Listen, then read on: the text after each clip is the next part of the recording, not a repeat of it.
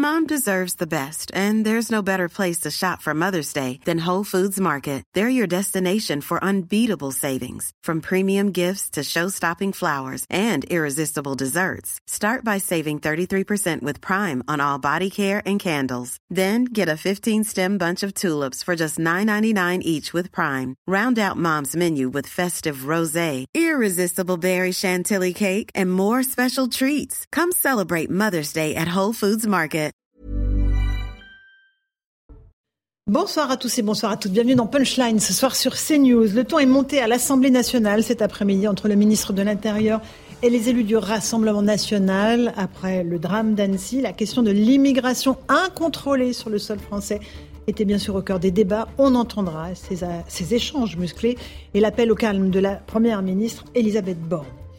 Autre sujet dans l'actualité, l'écriture inclusive est en train de gagner du terrain. La langue française est-elle en danger, notamment dans les universités? Nous avons enquêté, on va en débattre dans un instant. Et puis c'est une comparution historique aux États-Unis. Donald Trump est attendu ce soir dans un tribunal fédéral en Floride pour avoir conservé chez lui des dizaines de documents confidentiels après son départ de la Maison-Blanche, où figuraient notamment des informations confidentielles sur les armes nucléaire. Voilà pour Donald Trump, mais pour l'heure, il est 17h, l'heure du rappel des titres de l'actualité avec Somaya Labidi. La France va bientôt relocaliser la production de certains médicaments lors d'un déplacement en Ardèche. Emmanuel Macron a fait état d'une cinquantaine de médicaments essentiels pour lesquels notre dépendance aux importations extra-européennes est avérée et donc à relocaliser. Le chef de l'État précise que 25 d'entre eux verront leur production relocalisée ou augmenter significativement dans les semaines à venir. Kylian Mbappé dément une volonté de départ au Real cet été dans un tweet. Mensonge, en même temps, euh, plus c'est gros, plus ça passe. J'ai déjà dit que je vais continuer la saison prochaine au PSG où je suis très heureux. Au lendemain de l'envoi d'un courrier annonçant à ses dirigeants son intention de ne pas activer une option pour une année supplémentaire à Paris, l'attaquant du PSG précise n'avoir jamais discuté d'une prolongation avec le club. De quoi mettre fin aux spéculations qui agitent la planète football depuis plus de 24 heures. Et puis la ville de Nottingham endeuillée. Trois personnes ont été tuées à plusieurs endroits de la ville dans un incident tragique impliquant une camionnette. Un homme de 31 ans a été arrêté. Le Premier ministre Richie Sunak a immédiatement réagi sur Twitter qualifiant ces événements de choquants. Mes pensées accompagnent les blessés et les familles et les proches de ceux qui ont perdu la vie, a-t-il ajouté. Merci Somaya Labidi pour le rappel des titres de l'actualité. Avec moi en plateau, Louis Ragnel. Bonsoir Louis, chef du service politique d'Europe 1, avec Nathan Dever, euh, écrivain et agrégé de philosophie, on peut le dire comme ça. Avec le docteur Stéphane Clerget, bonsoir, psychiatre. On a besoin de vous parce qu'il y a beaucoup de cas pathologiques dans l'actualité. Et Eric Revel, je ne parlais pas de vous évidemment, mon cher Eric, écrivain, journaliste. non, c'est bien, mais je suis heureuse de vous avoir tous les quatre euh, sur le plateau. On a beaucoup de choses au menu, mais avant, j'aimerais qu'on se dirige vers Valence, puisqu'on a une de nos équipes à Valence, Noémie Schulz et Olivier Madinier, euh, pour le procès d'un homme qui s'appelle Gabriel Fortin, que l'on surnomme le tueur de DRH, parce qu'il s'en est pris. Il est accusé d'avoir tué deux de ses anciennes DRH, ainsi qu'une fonctionnaire de Pôle emploi. Noémie, bonjour, vous êtes avec nous pour nous parler de cette première journée d'audience. Jusqu'à présent, euh, l'accusé était quasi muet, il n'a quasiment rien dit, mais là, aujourd'hui, il a parlé. Expliquez-nous un peu. Oui, déjà la grande question, Laurence, était de savoir si Gabriel Fortin allait refuser de comparaître, lui qui, vous l'avez dit, n'a pas dit un mot depuis son arrestation il y a deux ans et demi, ni aux enquêteurs, ni aux juges d'instruction. Eh bien, on l'a vu euh, entrer ce matin dans le box, grand, assez euh, corpulent, le crâne euh, rasé. Il a écouté impassible les débats, notamment le rapport des faits, le résumé des faits fait par le président de la cour d'assises qui lui a demandé ensuite s'il avait quelque chose à dire s'il souhaitait réagir. Ah bah oui, dit Gabriel Fortin en se levant. C'est la première fois qu'il s'exprime. Il sort une petite feuille de sa poche et lit un texte. Je souhaite dire qu'il y a beaucoup de mensonges dans la continuité des faits dont j'ai été victime. J'ai envoyé de nombreuses plaintes. J'ai alerté sur ma situation des députés, des ministres de la Justice, des personnes en capacité d'agir comme les procureurs de Nancy, Chartres et Valence sont responsables de la situation. Puis il se rassoit à la suspension d'audience. Le mari d'une des victimes de Gabriel Fortin a laissé éclater sa colère face à, l'attitude de l'accusé. Je vous propose de l'écouter. Il tourne en rond avec je ne pense pas que nous arriverons à sortir de cette de cette, ce cercle infernal. Et lui, il reprend son texte et il le lit de façon mécanique. Mécanique. L'énigme bon de ce hein. procès s'appelle Gabriel Fortin. Il est enfermé dans sa tête, dans son corps et incapable de sortir de cette logique mortifère et totalement insensible à la douleur de sa mère. Je ne parle même pas évidemment de la douleur des familles qui se trouvent derrière lui, pour lesquelles il n'a pas un mot, un traître mot, c'est pas du tout son sujet. Et effectivement, ça éclaire les, jours et, les semaines qui s'ouvrent devant nous. Alors Noémie, je crois que c'était Maître Jakubovic qu'on vient d'entendre et non pas Alors, on vient le mari. Alain Je ne sais pas si vous m'entendez effectivement, mais euh, continuez votre propos, on écoutera le mari d'une des victimes un peu plus tard. Oui, euh, l'autre euh, moment marquant de cette journée d'audience, c'est euh, l'audition en début d'après-midi de la mère de Gabrielle Fortin, une femme qui arrive dans la salle et on, comprend au début qu'elle n'a pas réalisé que son fils se trouvait à quelques mètres d'elle seulement. Elle ne l'a pas vu depuis son arrestation il y a deux ans et demi. Quand elle comprend qu'il est juste là, elle fond en larmes. Pourquoi tu n'as pas parlé? Pourquoi tu ne m'as pas dit que ça n'allait pas? J'aurais essayé de t'aider. Je ne sais pas ce qu'ils t'ont fait, mais explique-leur. Ils ont besoin de savoir pour faire leur deuil. L'accusé reste impassible, il ne répond euh, pas. Un peu plus tard, Alain Jakubowicz, que vous venez d'entendre, euh, retente sa chance. Il lui dit essayez de le faire parler, dites-lui de soulager sa conscience. Cette fois, son fils se lève, tu n'y es pour rien. Et puis, il lit une deuxième fois le court texte que nous avons euh, évoqué il y a quelques instants, dans lequel il explique que les personnes responsables sont les ministres, les procureurs. Voilà, l'affaire est finie, finie, répète-t-il avant de se rasseoir. Quelques minutes plus tard, Francine Fortin quitte la salle d'audience. C'est peut-être la dernière fois qu'elle voyait ce fils dont elle était pourtant euh, très proche. Elle ne lui a jamais rendu visite en prison. C'est comme s'il était mort. Il a gâché sa vie. Euh, pardon pour les autres euh, aussi, a dit cette mère très éprouvée à la barre. Merci beaucoup Noémie Schulz sur place avec Olivier Madigné à Valence. docteur Clerget, je me tourne vers vous parce que le profil de cet homme est absolument extravagant. Il ne parle pas pendant les deux ans ni aux enquêteurs ni en prison. Là, il dit deux mots et quand il est confronté à sa mère, il y, a quelque chose qui se déclenche, mais très furtivement en lui. Oui, en tout cas, aucune remise en question, voire euh, pire, c'est-à-dire qu'il désigne d'autres coupables. Mhm. On n'ose pas imaginer ce qui serait passé s'il avait été euh, laissé en liberté, comme si sa soif de vengeance euh, ne pouvait pas s'éteindre, et qu'en tout cas, les responsables étaient multiples.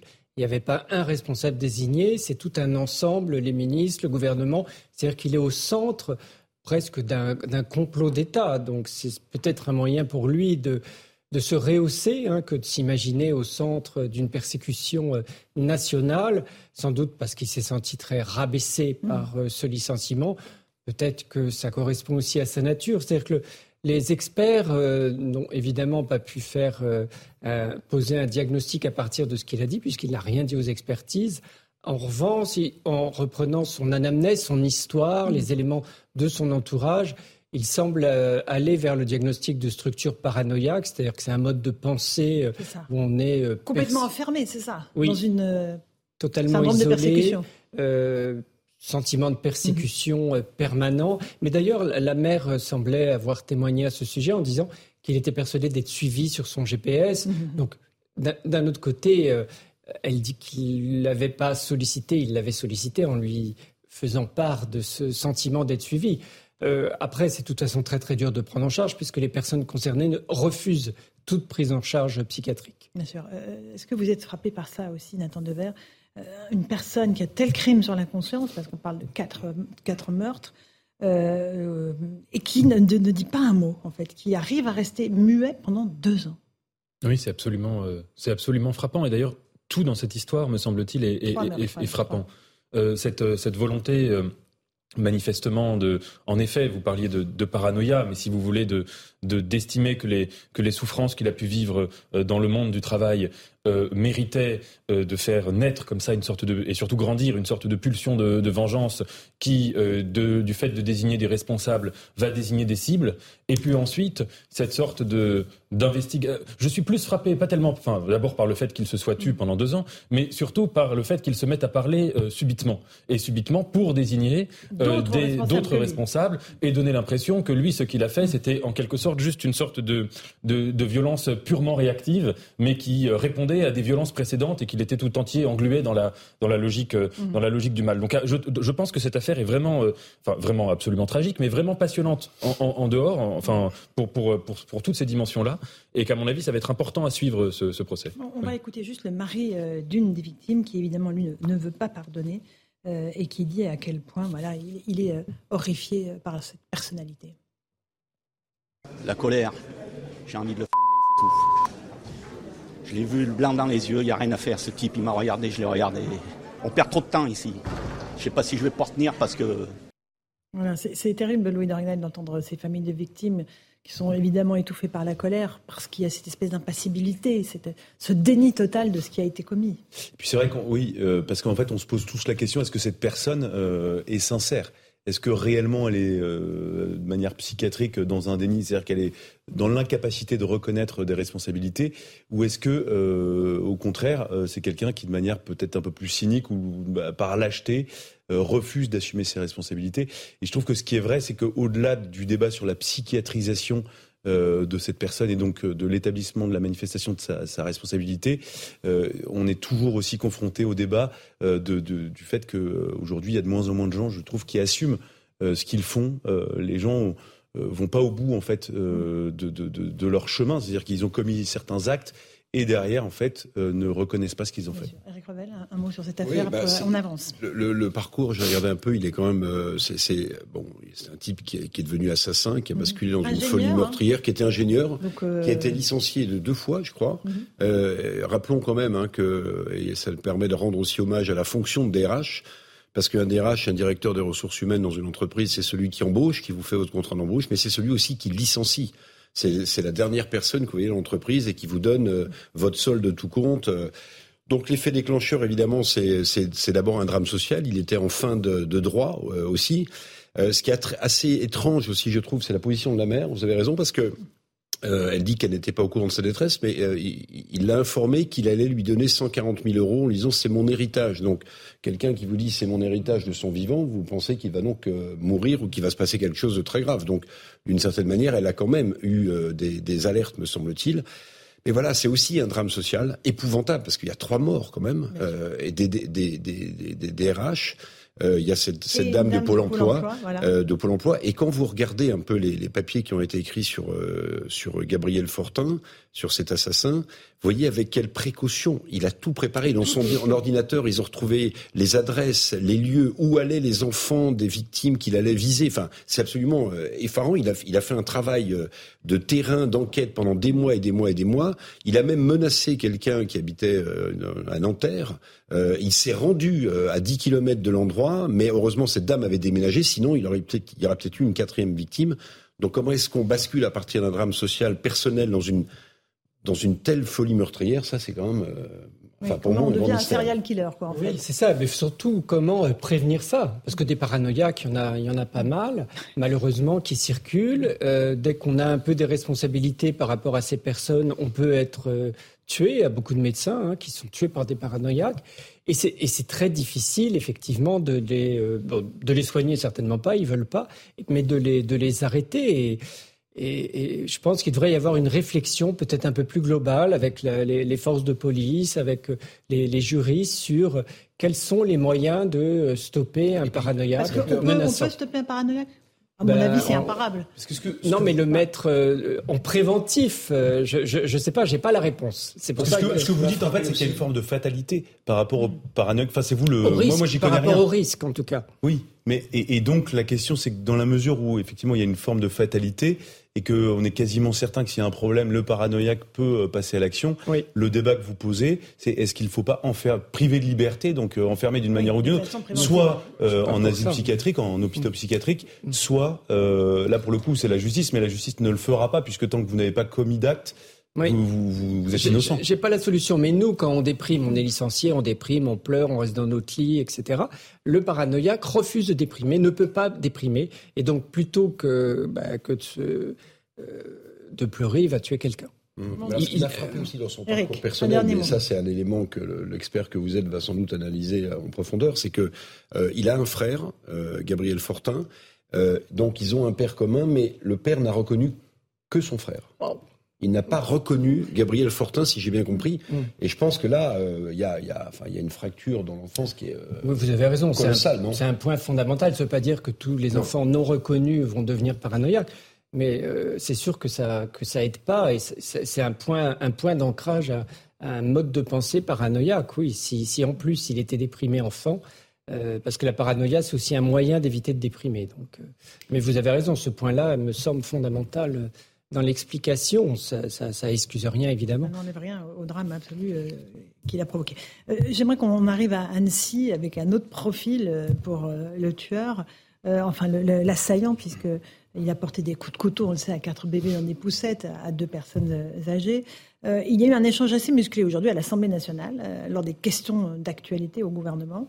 Euh, on, va écouter euh, le ministre de l'Intérieur, Gérald Darmanin, alors qui dit qu'il s'en prend au Rassemblement national, parce que le Rassemblement national a tout de suite évidemment pointé du doigt l'immigration incontrôlée dans notre pays. Puis on écoutera le message, l'autre tonalité du message d'Elisabeth Borne qui est l'appel au calme. Donc on ne voit pas très bien la cohérence entre les deux. Mais d'abord écoutons Gérald Darmanin. Votre question d'actualité a sans doute été demandée avant que vous vous rendiez compte de l'énorme, de l'innommable et de l'insupportable de vos réactions le jour de ces événements absolument désastreux d'Annecy, pour lesquels je veux avoir aujourd'hui quelques mots. D'ailleurs, les victimes ne vous intéressent pas. Vous n'avez pas un mot pour les enfants, vous n'avez pas un mot pour les parents pendant cette question d'actualité.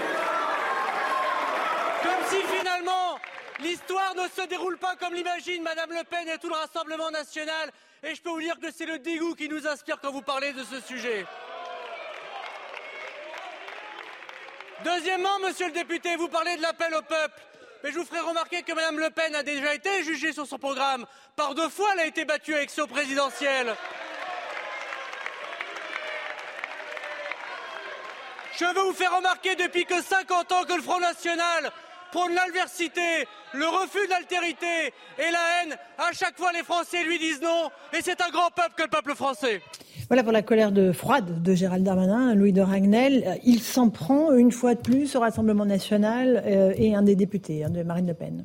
Oui, alors que, bon, objectivement, euh, il y a un jeu politique hein, dans cette histoire. Euh, c'est-à-dire que maintenant, le match s'est installé depuis même avant la, dernière élection présidentielle entre Gérald Darmanin et Marine Le Pen. Souvenez-vous, il y a quelques années, il lui avait même reproché d'être un peu molle et ça avait surpris beaucoup de monde. et donc, en fait, ce qu'essaye de faire Gérald Darmanin, c'est d'expliquer que le Rassemblement national soit a des idées complètement absurdes, soit infaisables, et surtout le RN n'a pas de cœur. Oui, mais et en il fait, le désigne comme son adversaire principal en il permanence. le désigne effectivement comme son adversaire principal. Et, mais je pense que paradoxalement, ça fait, les, ça fait le, jeu du Rassemblement national, puisqu'en fait, Gérald Darmanin là ne répond pas sur le fond. Il y a, il y a, il y a réellement un problème de la politique d'asile au niveau européen. Lui-même, Gérald Darmanin, participait à un sommet euh, des ministres euh, des Affaires intérieures de, l'Union européenne, c'est euh, Affaires intérieures, c'est Justice et ministère de l'Intérieur, pour précisément parler de la politique de l'asile le jour même de l'attaque d'Annecy. et donc il aurait tout à fait pu expliquer les mécanismes qui sont en train d'être mis en place au sein de l'Union européenne. Voilà, et, on voit bien que le gouvernement n'est pas à l'aise sur ce sujet et donc renvoie la faute au Rassemblement national, alors qu'en réalité, bon, ils sont dans leur devoir d'opposition. Certes, il y a des mots. alors, je, pas, on n'a pas écouté le, la question qui a été posée. Oui, mais euh, c'était qu'est-ce que vous allez faire sur l'immigration euh, pour que les Français soient en sécurité. Voilà. Et, et, et, je pense que voilà, euh, en tout cas, c'est pas efficace dans l'opinion publique. Et, et j'ajoute simplement une dernière chose, c'est qu'effectivement, Gérald Darmanin et Elisabeth Borne ne sont ne jouent pas exactement la, même, partition, ne sont pas sur le même registre. On va écouter justement Elisabeth Borne, puis je vous passe la parole Nathan Dever et Eric Revel. Écoutons. Nous avons tous été frappés de, de stupeur hein, face à l'attaque sauvage dont ont été victimes des tout petits enfants jeudi dernier à Annecy. Mes pensées vont en premier lieu aux familles de ces petits-enfants, à ces petits-enfants également, aux autres victimes adultes de, cette terrible attaque. Et je voudrais à mon tour rendre hommage, remercier les forces de l'ordre, la police nationale, la police municipale. Et je voudrais également rendre hommage aux forces de secours qui ont été en première ligne face à ce drame absolu de tout petits enfants blessés et qui, avec les soignants, ont su prendre en charge ces petits enfants et aujourd'hui, heureusement, leur vie n'est plus en danger. Donc je pense que vraiment l'heure est à l'émotion. Naturellement, l'enquête doit permettre de faire toute la lumière, toute la lumière sur le parcours de cet agresseur, toute la lumière sur ses motivations. Mais ne mélangeons pas tout, ne récupérons pas des drames épouvantables comme ceux que nous avons vécus et dans la sérénité, apportons des réponses à nos concitoyens que nous devons plus que jamais protéger. Voilà l'appel à la sérénité d'Elisabeth Borne, il a une chance d'être entendu, Nathan Dever je le pense. Euh, d'abord, mm. pour l'imiter, euh, suivre son exemple, me dire, dire, aussi que je me réjouis de, de savoir euh, que le pronostic vital des, des, victimes n'est plus et des enfants n'est plus n'est plus engagé. Je pense qu'il y a une forme de sagesse dans les propos d'Elisabeth Borne. Ça peut paraître contradictoire avec le fait de venir commenter mm. un fait tragique comme celui-ci. En général, quand on commente, on cherche à analyser, on cherche à rationaliser, on cherche à expliquer, à donner une grille de lecture et à délivrer entre guillemets une sagesse. Me semble-t-il, il faut avoir face à des drames pareils l'humilité de dire, pour l'instant, restons-en à l'émotion. Émotion d'abord pour des raisons humaines, pour des raisons éthiques. Parce que on n'a pas le droit de poser des questions. on n'a pas le droit de... On, reste juste dans l'émotion. On peut évidemment euh, poser des questions. Dans les fleurs, les bougies, voilà. Mais euh, d'abord, me, semble-t-il, c'est extrêmement important face à un drame comme celui-ci de ne pas court-circuiter l'étape majeure qui est celle de l'émotion. Émotion négative, c'est-à-dire euh, l'horreur, l'effroi face à ce qui est arrivé aux victimes. Émotion positive, c'est-à-dire l'admiration face aux héros, euh, que ce soit les forces de l'ordre, que ce soit Henri, que ce soit les uns et les autres, qui se sont manifestés. Pourquoi je dis qu'à mon avis, il ne faut pas rationaliser? Deuxièmement, c'est pour deux raisons. D'abord, c'est parce que du point de vue de l'enquête, des éléments d'information dont nous disposons pour l'instant, ils sont extrêmement fragmentaires. On sait beaucoup, il y a beaucoup plus de choses que nous ignorons. Là aussi, le suspect se tait. Que de choses que nous savons. Là aussi, le suspect se tait. Il y a encore des zones d'ombre, etc. Oui. Je, vous interromps une minute. Il y, a, il y, a, quand même un certain nombre de, de faits qui sont établis, notamment sur des dysfonctionnements au niveau européen euh, concernant la politique de l'asile. Et, et, et c'est vrai que, euh, en fait, on, ça fait. Je pense qu'il y a beaucoup de Français qui se disent, ça fait des années qu'on nous explique qu'il faut le temps du deuil et que tout, je pense, tout le monde respecte. Mais, mais et, et ensuite, on viendra le temps de mm, l'enquête et là, mm. on débattra. Et en fait, très souvent, au moment du temps de l'enquête, euh, on est passé à autre chose. Au moment où il y a le procès, globalement, et c'est terrible à dire, ça intéresse beaucoup moins de monde. Et donc, en fait, on court comme ça, d'un événement à un autre tragique. Mm. On verse à chaque fois des larmes de crocodile et on a l'interdiction euh, et, et, on a l'interdiction de s'interroger. Et, moi, je fais vraiment la part des choses et je termine vraiment là-dessus. Je fais la part des choses entre euh, un homme politique ou une femme politique qui pose des questions et qui cherche juste à comprendre. Et c'est un devoir même de vérité pour les victimes du politique qui, lui, pour le coup, euh, essaye de dire bon bah regardez, ils sont incapables, donc votez pour moi. Mais qu'est-ce qu'on peut améliorer aussi Exact. Mais donc il y a une distinction à faire entre la récupération et la nécessité de poser des questions et l'établissement de la vérité. Rapidement, et après le euh, docteur. J'ai un point d'accord avec vous, c'est que le débat public étant malheureusement très superficiel, on passe plus de temps à commenter les faits quand ils surviennent qu'à commenter les faits quand il y a une enquête, un procès, etc. Ça, je suis totalement d'accord avec vous. Mais il y a deux choses que j'aimerais dire, c'est que premièrement, face aux informations dont nous disposons, je regrette qu'on mette en relief certains éléments en fonction des intérêts idéologiques des uns et des autres. On sait que le monsieur était sans abri, on sait qu'il a fait ça manifestement au nom de Jésus, on sait qu'il était originaire de Syrie, on sait, qu'il avait eu... ça, Nathan.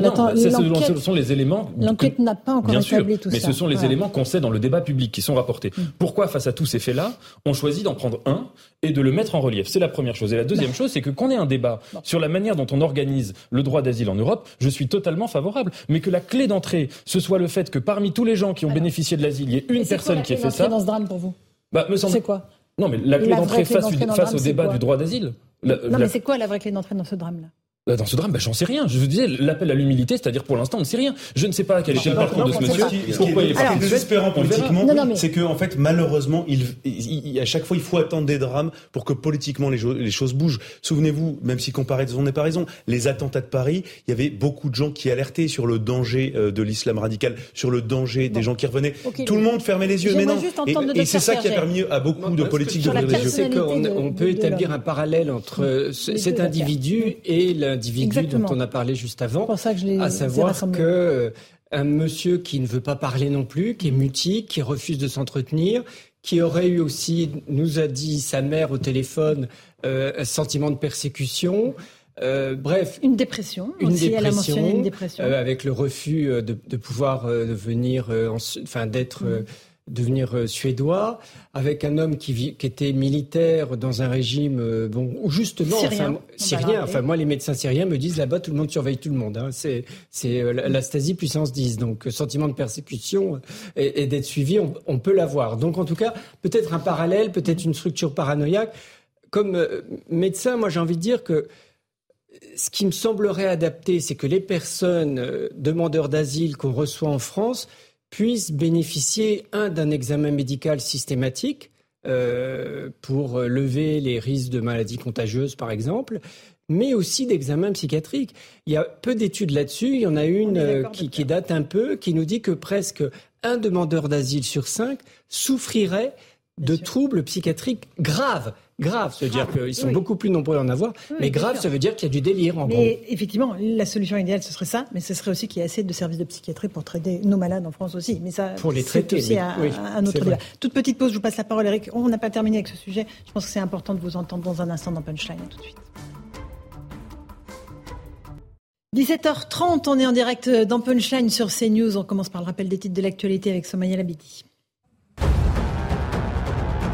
Le tueur de DRH, Gabriel Fortin, dans le box des accusés à Valence, mutique depuis son arrestation en 2021 pour le meurtre de deux anciens DRH qu'il avait licenciés et un cadre de Pôle emploi, le suspect s'est finalement plié aux questions du, du juge.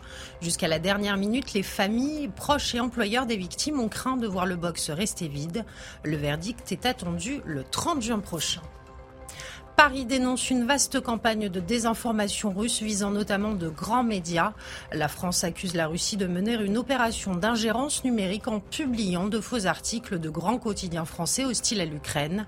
Des agissements qualifiés par Paris d'indignes d'un membre permanent du Conseil de sécurité des Nations Unies. Et puis Donald Trump à nouveau devant la justice. L'ancien président américain doit comparaître ce soir devant un tribunal fédéral de Miami dans le dossier des archives dissimulées sur sa propriété de Mar-a-Lago. Le milliardaire de 76 ans, à nouveau candidat à la Maison-Blanche, se verra notifier les charges qui pèsent sur lui. Voilà pour le rappel des titres de l'actualité. Eric Revel, euh, je ne vous ai pas donné la parole tout à l'heure. On, évoquait euh, ce pas de deux entre Gérald Darmanin, qui a pris bille en tête le Rassemblement national à l'Assemblée sur euh, le drame d'Amsi, parce que le Rassemblement national pointe du doigt l'immigration incontrôlée dans notre pays, et Elisabeth Borne qui, au contraire, joue l'apaisement et dit qu'il faut ramener de la sérénité dans les débats. Euh, qu'est-ce qui se passe en fait? Ils disent pas la même chose. Ça, vous a frappé aussi. Le, je trouve que l'enchaînement des, deux interventions du ministre de l'Intérieur et de la Première ministre sont très éclairants. Euh, vous avez un Darmanin qui fait de la politique, qui tape, évidemment, qui provoque la courroux d'une partie de l'opposition en dénonçant la récupération politique du Rassemblement national. Puis vous avez la première ministre qui, elle, joue le rôle du, euh, de, de, la, de, la, gentille, en fait. C'est bad cop, good cop. Bien sûr, hein. et qui fait applaudir le fait qu'on rend tous, et c'est la moindre des choses, hommage aux forces de mm. l'ordre, aux soignants et à tous ceux qui euh, ont évité que ce drame euh, ne dérape vers, vers d'autres choses. Bon, voilà. Mais sur la récupération politique, pardonnez-moi, et je vais répondre aussi un peu à Nathan, c'est que vous vous souvenez de l'affaire Lola? Euh, là aussi, euh, il y avait, on avait désigné une récupération politique qui avait existé, mais qui parle aujourd'hui de l'affaire Lola? Plus personne. On ne même pas, on sait même pas ce qui se passe.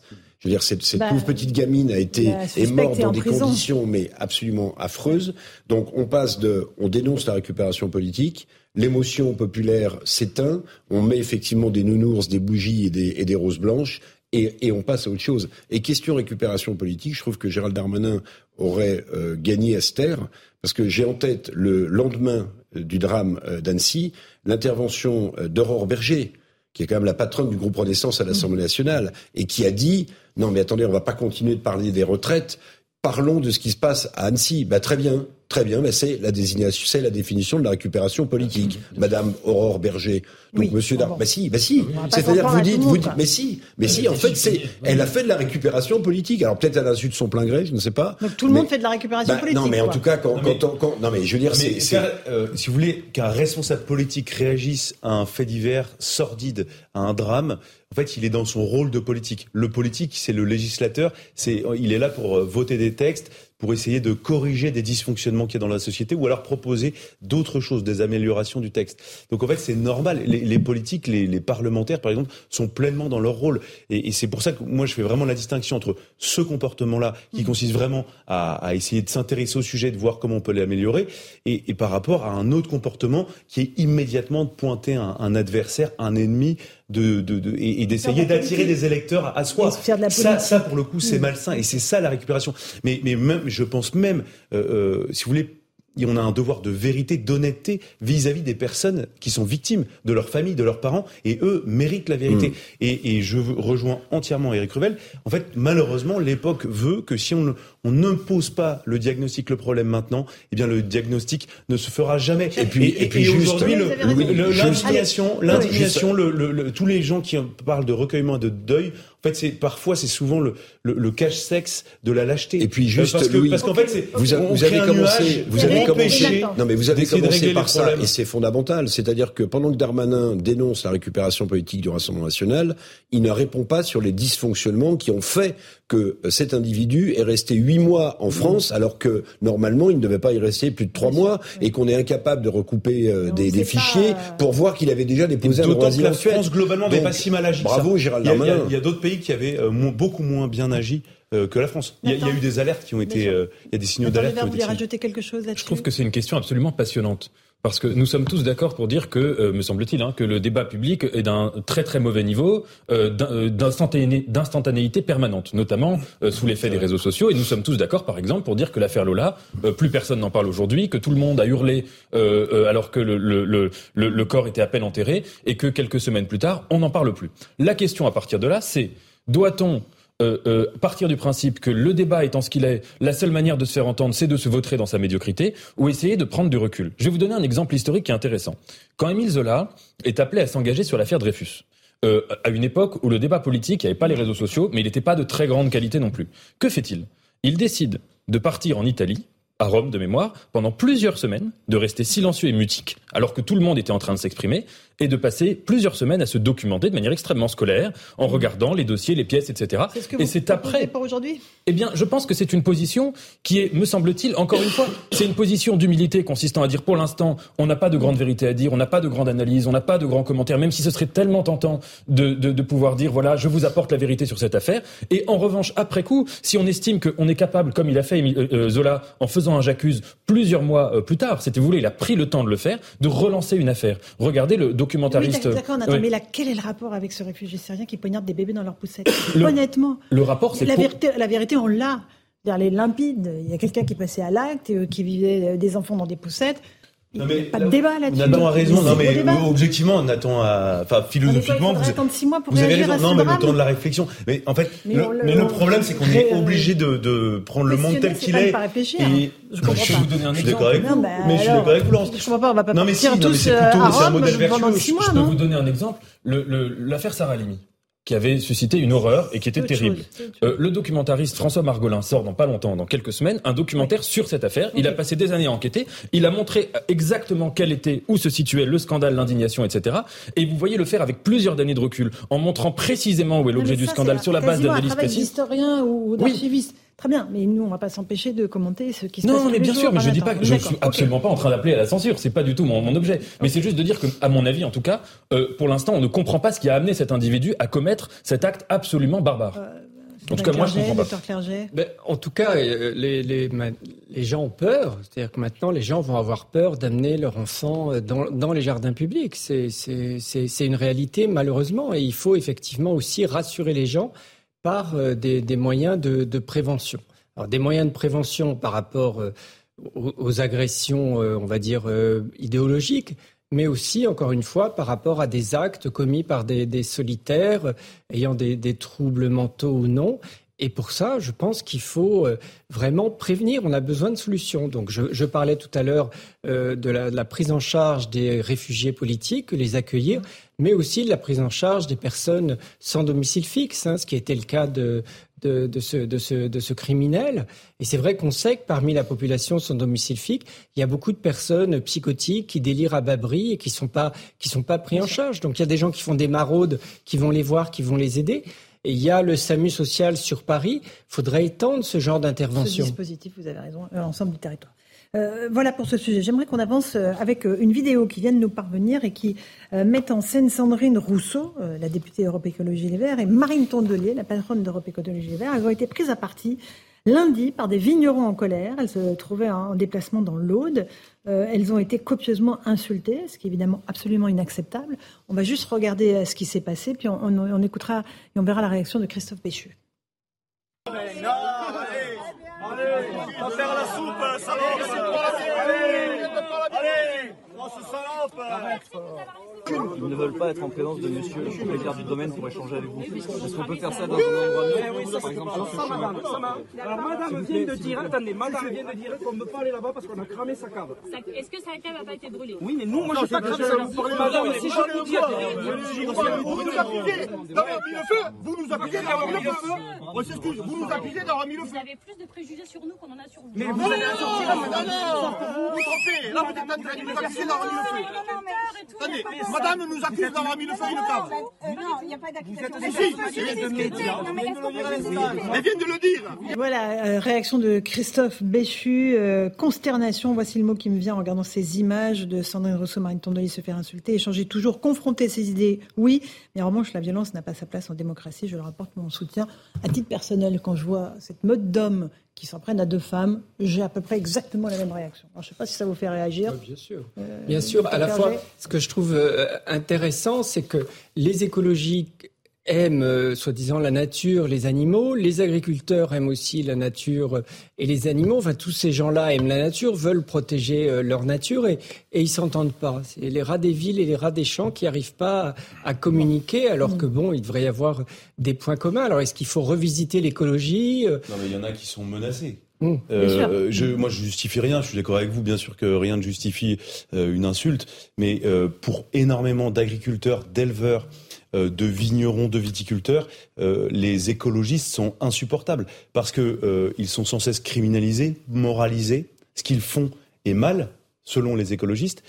Ils doivent sans cesse se justifier, se remettre en question. Ils, souvent, ils vivent très très mal, dans de très mauvaises conditions, très petites retraites.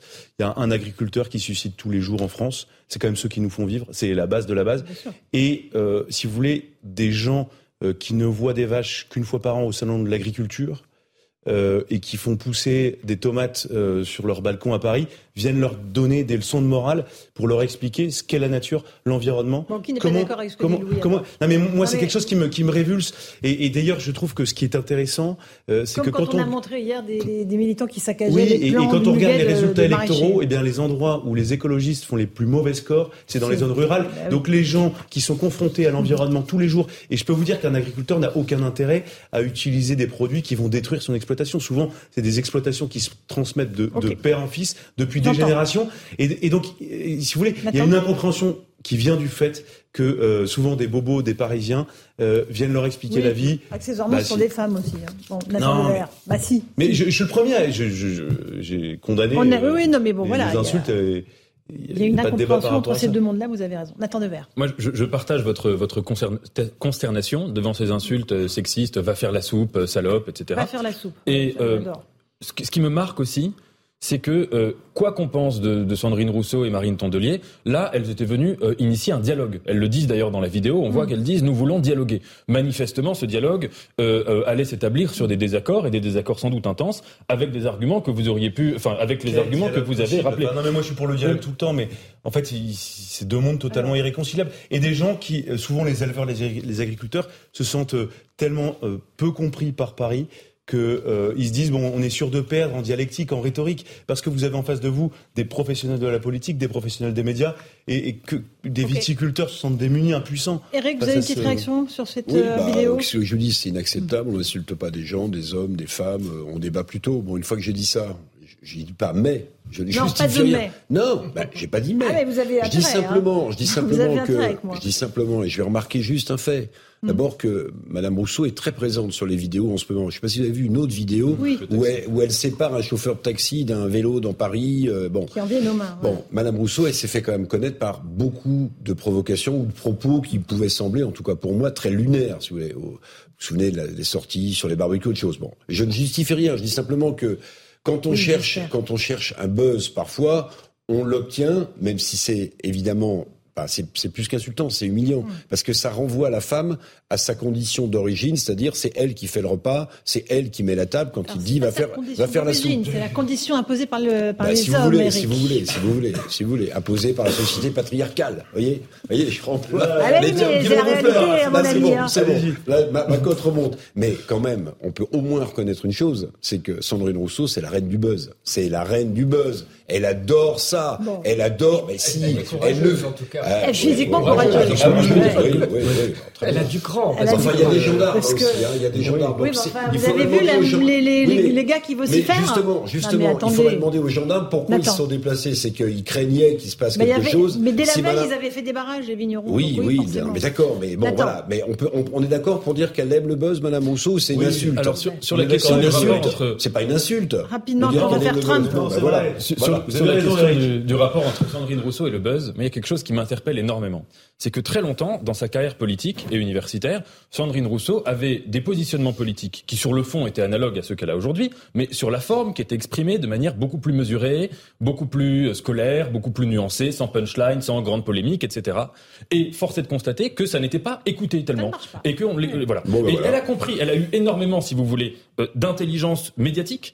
Elle a compris, elle l'a théorisé d'ailleurs, de dire qu'elle appuie elle, elle, remarque les zones sur lesquelles appuyer, des zones parfois euh, mmh. euh, qui a priori ne sont pas du tout politiques, le barbecue, par, exemple, et que derrière elle soulève, elle suscite un océan d'indignation, d'étonnement, d'insultes, et qu'à partir de là elle déploie ses thèmes. Donc me semble-t-il, derrière la question, derrière la personne de Sandrine Rousseau, en fait il y a tout le miroir du débat politique et de sa qualité aujourd'hui, qui est que quand quelqu'un s'exprime de manière nuancée, on ne l'écoute pas, et si la même personne dit les mêmes choses de manière simpliste et caricaturale et provocatrice, mmh. alors là on va on va lui tendre l'oreille. Je mmh. pense que c'est ça qui est problématique et que Sandrine Rousseau en est tout à fait consciente puisqu'elle a passé X années à s'exprimer de manière très nuancée sans être écoutée. Elle utilise le système pour faire passer ses idées, tout évidemment, et la boîte, la boîte médiatique que nous actionnons régulièrement. Allez, un tout petit mot de Trump, parce que c'est vrai que ce qui se passe aux États-Unis est historique. Un président qui comparaît devant la justice fédérale, ça n'était jamais arrivé. On, on fait un petit point sur ce qu'on lui reproche, et puis je vous passe la parole.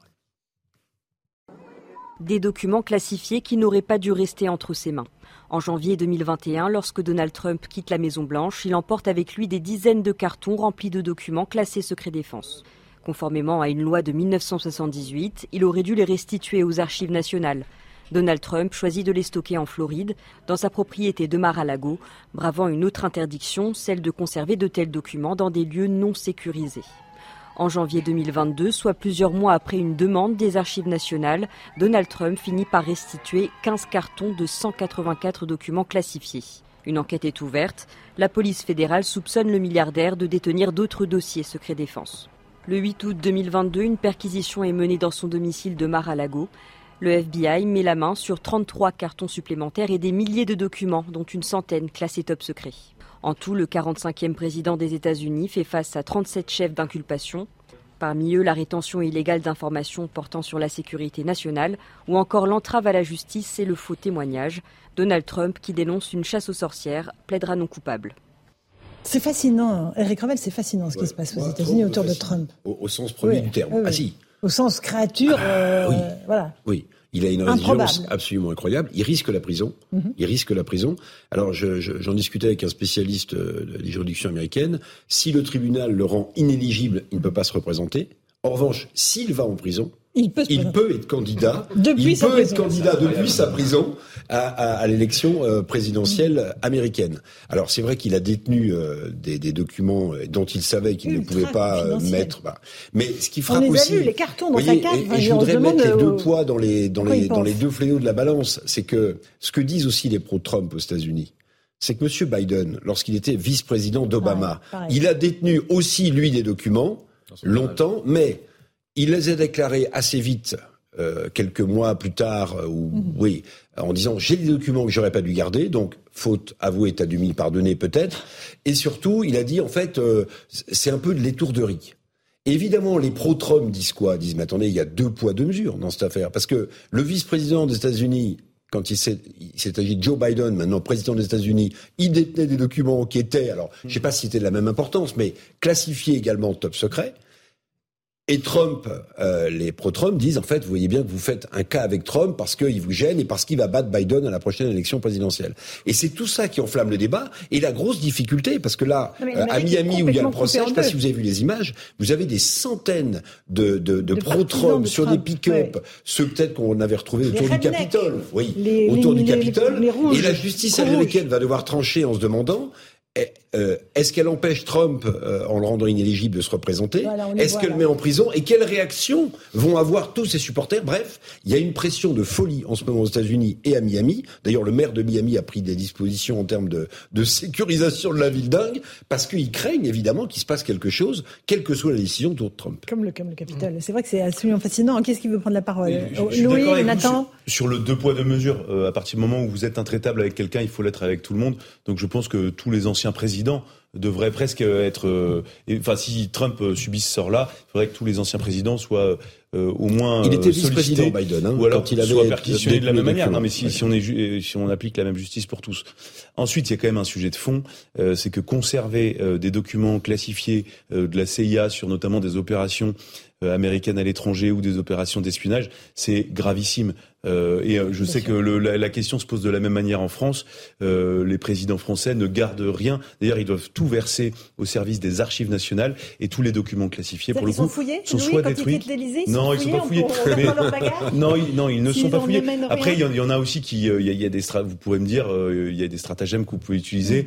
C'est-à-dire que vous pouvez essayer, si vous avez une bonne mémoire, d'imprimer tout et de restituer sur des notes blanches. Mm. Et à ce moment-là, vous contournez le, le la, la, la contrainte de la hein. classification.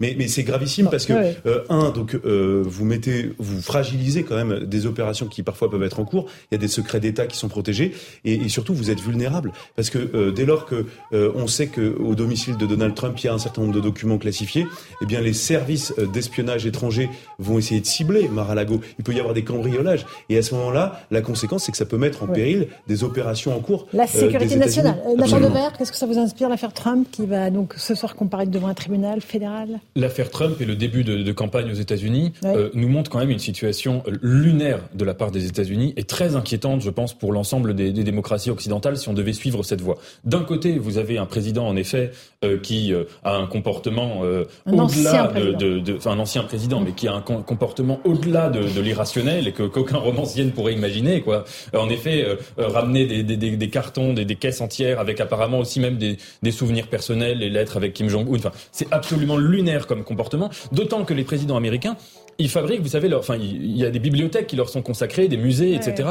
Et c'est un investissement très important pour les anciens présidents. Donc ça va même, c'est même euh, contre-productif de vouloir euh, garder des archives. D'autre part, moi, il y a quand même une interrogation, pas tellement sur le deux poids deux mesures, mais c'est que Donald Trump, quand même, euh, quand on regarde son passif, je parle même judiciaire, il y a eu un, une, une, affaire qui a été majeure que les Américains considèrent comme le 11 septembre intérieur, qui a été le Capitole. Mmh. Vous avez les accusations de harcèlement, etc. Imaginez que Donald Trump sorte quitte d'un point de vue judiciaire de toutes ces affaires gravissimes, comme le Capitole, comme le harcèlement, etc., et qu'en revanche, il soit condamné pour ces histoires de caissons, ce serait quand même euh, problématique. Et d'autant une dernière remarque, ce qui est extraordinairement frappant, c'est de voir que Donald Trump, que tout le monde disait mort, la campagne commence et il est en train quand même euh, d'employer exactement les mêmes méthodes qu'en 2016 et ça marche et il est en train de ringardiser De Santis au, du point de vue des, des, des, électeurs républicains. Et ça, c'est lunaire aussi. Dans quelle catégorie on le range, Donald Trump Parce qu'on a évoqué un certain nombre de personnalités pathologiques dans cette émission. Où on le met, docteur, en amont euh, Non, je ne me permettrai pas de, porter un diagnostic, même si évidemment j'en ai, j'en ai, j'en ai porté un et, d'autres l'ont fait avant moi sur, sur sa personnalité, mm. mais qui, ça paraît assez évident. En tout cas, il, il aime s'amuser, il a peur de rien, il est, est assez autocentré. Et, il aime embêter le monde, ça c'est évident. Mais ce que je trouve amusant, c'est que nous, on a peut-être coupé la tête de nos trois, mais les Américains, ils adorent couper la tête de leur de président. Leur président, ou les ou leur ancien président, entre euh, Nixon, euh, mm. Clinton, et puis tous ceux qu'on a assassinés, parce qu'on a Et il y en a un certain nombre aussi. Dieu merci, on n'a pas cette tradition-là en France. Il parle là ce soir. Allez, merci beaucoup, docteur. On se retrouve dans un instant dans Punchline sur CNews et sur Europe 1. À tout de suite. Bonsoir à tous et bonsoir à toutes. Bienvenue dans Punchline ce soir sur CNews et sur Europe 1. Nouvelle passe d'armes entre le ministre de l'Intérieur et le Rassemblement national. Après le drame d'Annecy, Gérald Darmanin, interpellé sur la question migratoire, a volé dans les plumes de Marine Le Pen et de ses députés. On entendra cet échange houleux. Elisabeth Borne, de son côté, appelle à apporter de la sérénité à nos concitoyens. Qu'en pensez-vous? Est-ce un vœu pieux à l'heure où la violence ne cesse d'augmenter? Est-ce possible de revenir à un climat plus serein? On va en débattre ce soir avec mes invités. On parlera aussi de la reconnaissance faciale. Le Sénat vient de décider d'adopter un cadre pour l'utilisation de ces technologies qui pourraient être utilisées dans le cas de crimes graves ou encore pour la protection lors de la cérémonie et de déroulement des Jeux Olympiques. Est-ce une atteinte aux libertés ou un moyen de protéger nos concitoyens On va en débattre ce soir sur nos antennes. Mais tout de suite, c'est le rappel des titres de l'actualité.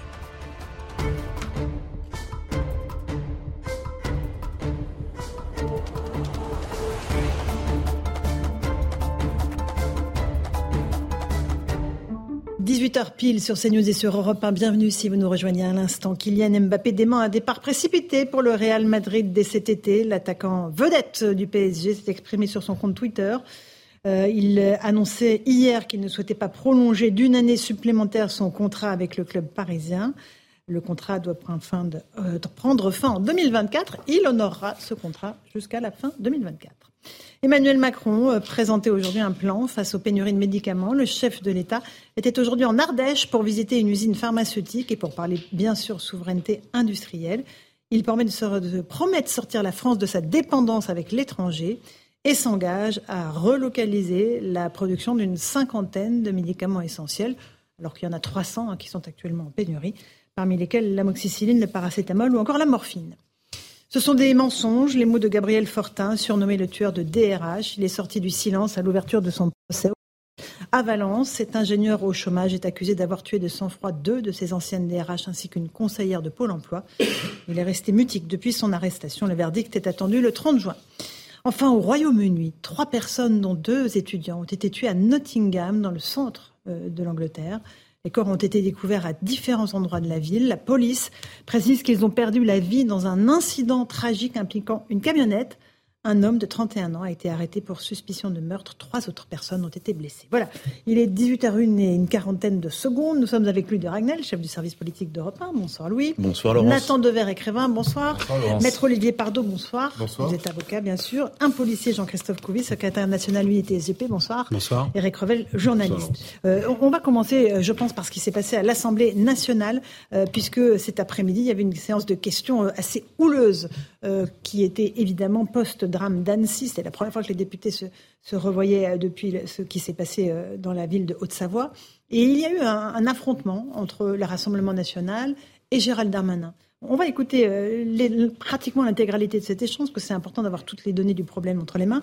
Un député qui s'appelle Johan Gillet et la réponse de Gérald Darmanin. Écoutez bien. Vous pourriez, avec le projet de Marine Le Pen, répondre aux attentes légitimes des Français et tourner la page du manque de courage politique. Vous pourriez tourner le dos à tous ceux qui se succèdent depuis des décennies et se contentent d'assister à l'ensauvagement de notre pays sans rien faire en détournant le regard. Alors, Monsieur le Ministre, quand allez-vous enfin agir et nous présenter quelque chose de solide pour protéger les Français? Monsieur le député, je voudrais faire euh, deux remarques. La première, c'est de vous remercier d'avoir retrouvé enfin un peu de décence. La première, c'est de vous remercier de ne pas avoir sauté sur votre téléphone, votre clavier, pour dénoncer je ne sais quel défaut du fonctionnement du gouvernement pour pouvoir appuyer vos thèses fondées sur la peur. Votre question d'actualité a sans doute été demandée avant que vous vous rendiez compte de l'énorme, de l'innommable et de l'insupportable de vos réactions le jour de ces événements absolument désastreux d'Annecy, pour lesquels je veux avoir aujourd'hui quelques mots. D'ailleurs, les victimes ne vous intéressent pas. Vous n'avez pas un mot pour les enfants, vous n'avez pas un mot pour les parents pendant cette question d'actualité. Comme si finalement l'histoire ne se déroule pas comme l'imagine Madame Le Pen et tout le Rassemblement national. Et je peux vous dire que c'est le dégoût qui nous inspire quand vous parlez de ce sujet. Deuxièmement, monsieur le député, vous parlez de l'appel au peuple. Mais je vous ferai remarquer que Mme Le Pen a déjà été jugée sur son programme. Par deux fois, elle a été battue à l'élection présidentielle. Je veux vous faire remarquer depuis que 50 ans que le Front National prône l'adversité, le refus de l'altérité et la haine. À chaque fois, les Français lui disent non. Et c'est un grand peuple que le peuple français. Voilà pour cet échange entre un député Rassemblement national et Gérald Darmanin. Euh, Maître Olivier Pardo, quand euh, on demande au ministre de l'Intérieur qu'est-ce que vous allez faire pour protéger les Français, le ministre, il fait quoi? Il fait de la politique? Bon, c'est son rôle, il fait de la politique. Mais ce qui est intéressant, c'est le cumul des affaires. C'est-à-dire, euh, j'écoutais votre débat tout à l'heure où j'entendais notre ami dire il faudrait être comme Zola, attendre, réfléchir, etc. Avant de parler, voilà. Avant de parler. Mais vous avez une série d'événements qui sont des événements de pire en pire et qui démontrent, s'il en était, euh, qu'il y a dans notre société des barbares qui sont présents, qui sont là, qui sont multiples. Et j'entendais le psychiatre qui, avec raison, disait, au fond, il y a toute une marginalité dont tout le monde se fout. Mhm. Disons les mots clairement, tout le monde s'en fout. C'est-à-dire les marginaux, euh, ces gens que l'on voit, les SDF, euh, ces gens un peu fous dans la rue euh, qui parlent comme cela. Ben, toute cette population-là, tout cela doit attirer l'attention. Parce qu'au fond, qu'est-ce qu'on attend d'un homme politique en premier lieu, avant toute chose Qui vous assure la sécurité? C'est quand même ça le minimum minimum. Tout le reste vient après. Or, là, il s'épanche sur des programmes qui viendront, qui viendront pas, mais la réalité concrète de tous les jours, c'est de voir des services éducatifs de suivi des détenus qui sont occupés par des personnes qui ne sont pas les, les plus importantes de la société, qui sont elles aussi méprisées et qui donc n'attirent pas les gens. Or, ce sont les, les, les postes les plus importants de notre société si on veut de la sécurité. Moi, je suis toujours épaté par euh, les rémunérations des avocats, euh, des financiers, mais ces gens qui sont essentiels à ces débats permanents que nous avons. Parce qu'au fond, j'écoutais également votre journal, mhm. euh, celui avant l'annonce de vos titres, mais c'était une succession, c'est plus des faits divers, ce sont des faits de société. Et donc on, se dit, c'est ça qui est important. Mm. Donc si c'est important, il faut que les meilleurs d'entre nous soient dans ces postes-là. Or, c'est pas le cas. Euh, Jean-Christophe vous êtes policier. Quand vous avez entendu cet échange, vous vous êtes dit quoi? On passe à côté du problème? On n'est pas sur les vrais enjeux ou pas? Effectivement, euh, d'un côté, on a la, bagarre de l'hémicycle où on est dans un temps politique important. Euh, on est toujours dans les 100 jours, hein, n'oublions pas, du président, du gouvernement aussi, qui essaie de, reprendre un petit peu, j'allais dire, de l'allant vis-à-vis de la population. Et puis, vous avez raison, maître. Il y, a, depuis quelques semaines là, on a vu toutes les penchants négatifs de la société. On a perdu trois trois jeunes collègues dans le nord de la France qui ont été qui ont été percutés mortellement par des personnes qui étaient ivres et qui avaient pris des stupéfiants. Euh, il y a le, suicide de l'INSEE. Euh, enfin, je veux dire, là, il y a eu Annecy. Enfin, toutes les déviances de la société, en quelques semaines, on les a revues à la surface. Et donc, effectivement, je pense que le, le travail, il est conséquent. Euh, et il faut, il y a le discours et les actes, voilà. Et nous, effectivement, on attend des hommes politiques, on attend des, des de nos, nos, députés, des gouvernements, des actes et qui sont en conformité avec les discours. Et ça, effectivement, c'est sur le terrain qu'on juge. Et moi, je discute souvent avec mes collègues. Et je peux vous dire que, par exemple, à Nantes, encore une fois, il y a deux jours, j'ai discuté avec mes collègues, ils me disent on en a marre. On en a marre parce que, par exemple, les mineurs non, non, enfin, non accompagnés, 17 fois qu'on l'interpelle, 17 fois qu'ils sont dehors, 17 fois qu'ils reviennent, on ne sait plus quoi faire. Voilà, quand ils sont mineurs, mais en fait, on n'en fait rien. C'est-à-dire qu'ils sont pas forcément condamnés non plus. Et, quand ils sont, condamnés, ils comprennent pas la condamnation et on les retire pas de la, de la circulation. Ils, ils, reviennent dans la rue. Mais, la question, Maître Pardo, c'est quelle est la bonne clé d'entrée pour ce drame d'Annecy, en fait? Bon, la bonne C'est pas l'immigration, c'est quoi le déséquilibre, c'est quoi? un, un, point qui est, qui, est, qui est un point, moi. Bon, il existait jadis ce que l'on appelait les renseignements généraux, qui ont été supprimés parce qu'il y avait du ridicule dans, dans, certaines enquêtes, j'en conviens parfaitement. Mais enfin, chaque fois que vous avez un drame, vos reporters euh, viennent, vos journalistes, interrogent les entourages, et on apprend qu'il était quand même très bizarre, qu'il euh, posait un nombre conséquent de difficultés. J'entendais là, euh, où je lisais ce que disait son ex-épouse, qui restait en Suède, qui a été interviewée. Et son ex-épouse disait J'ai alerté, parce qu'il avait un comportement de pire en pire, j'ai alerté les autorités françaises. Tout le monde s'en fout. Mm. Euh, une femme qui téléphone en disant Mon ex-mari est dangereux, euh, faites gaffe. Personne n'a le temps de s'occuper de ça. Et ça donne un des drames les pires depuis l'affaire Mohamed Merah. Absolument. Euh, c'est-à-dire des enfants, à des enfants, des enfants mm. tués.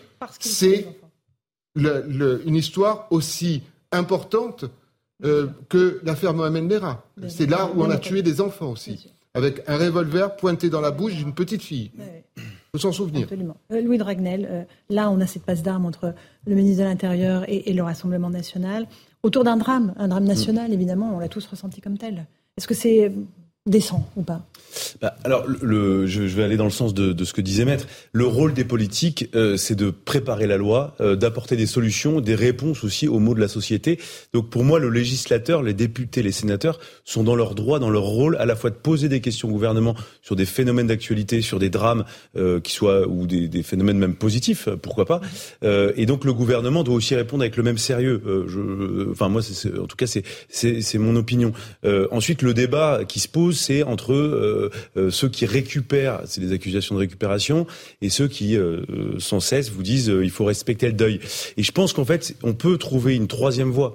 C'est-à-dire que je pense que même par respect pour les victimes et pour leurs familles, on doit poser des questions et on doit obtenir des réponses. Et ça, c'est fondamental euh, et, et c'est pas incompatible avec le respect du deuil. Ce qui serait, euh, pour le coup, euh, lamentable, même moralement, condamnable politiquement, ce serait d'avoir des hommes ou des femmes politiques qui disent bon bah voilà, c'est la raison pour laquelle il faut voter pour moi. Ça, pour le coup, moi je trouve que c'est ça qui est gênant. Mais on, ce qui, si on dézoome un tout petit peu de ce sujet-là, le problème, c'est que et on a été trop habitué à cela. À chaque fois qu'il y a un attentat, qu'il y a un drame, on dit ah non, non surtout pas d'amalgame, pas, de débat, c'est pas le temps. Euh, on fera ça au moment du procès. Au moment du procès, tout le monde s'en fiche complètement. Et donc en fait, euh, souvent, honnêtement, souvent.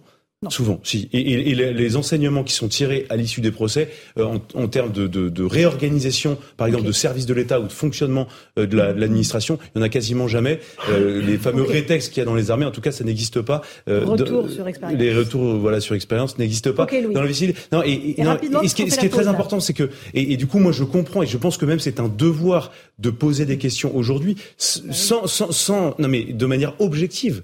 C'est un devoir pour les victimes. Elles ont, elles ont besoin, elles doivent, c'est nécessaire de comprendre ce qui s'est passé. Savoir. Allez, Exactement. petite pause, 18h11 sur euh, Europe 1 et CNews.